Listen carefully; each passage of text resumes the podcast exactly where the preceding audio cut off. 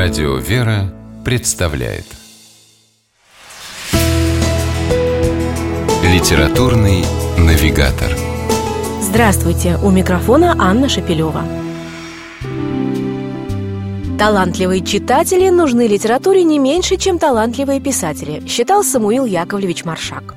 По мнению автора с детства всеми любимых стихов и сказок, читатель – личность незаменимая – не будь читателей, все литературные произведения даже самых великих авторов Гомера, Данте, Шекспира, Гёте, Пушкина превратятся всего лишь в немую груду бумаги.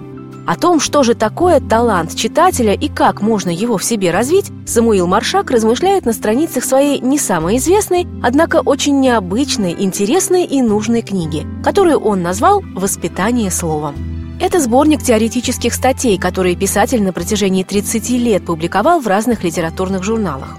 Звучит на первый взгляд не слишком вдохновляюще, однако из-под пера Маршака даже теория выходила похожей на увлекательную билетристику.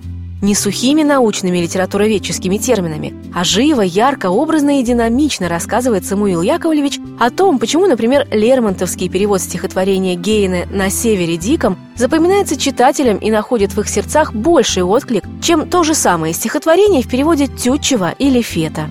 Маршак пишет о литературном творчестве как о неком волшебном процессе, в котором не просто участвовать, а проявить все свое внутреннее напряжение должны и автор, и читатель. Иначе волшебства не получится.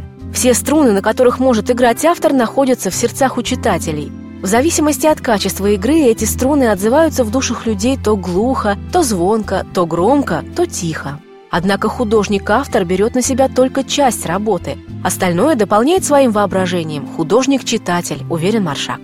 Именно поэтому воспитание словом в его представлении – это открытие читателю потайной дверцы во внутренний мир литературного творчества. Мир, где, например, слово Гоголя никогда не спутаешь со словом Пушкина, а проза Чехова звучит как поэзия. Более того, Маршак показывает слово как первооснову всего сущего буквально в библейском смысле. В начале было слово. Писатель напоминает, что человек нашел слова для всего, что было обнаружено им во Вселенной, запечатлел словом опыт и мудрость веков. И утверждает, что слово следует беречь, помня о том, что оно будет жить многие столетия после нас и воспитывать новые поколения талантливых читателей. С вами была программа «Литературный навигатор» и ее ведущая Анна Шапилева. Держитесь правильного литературного курса –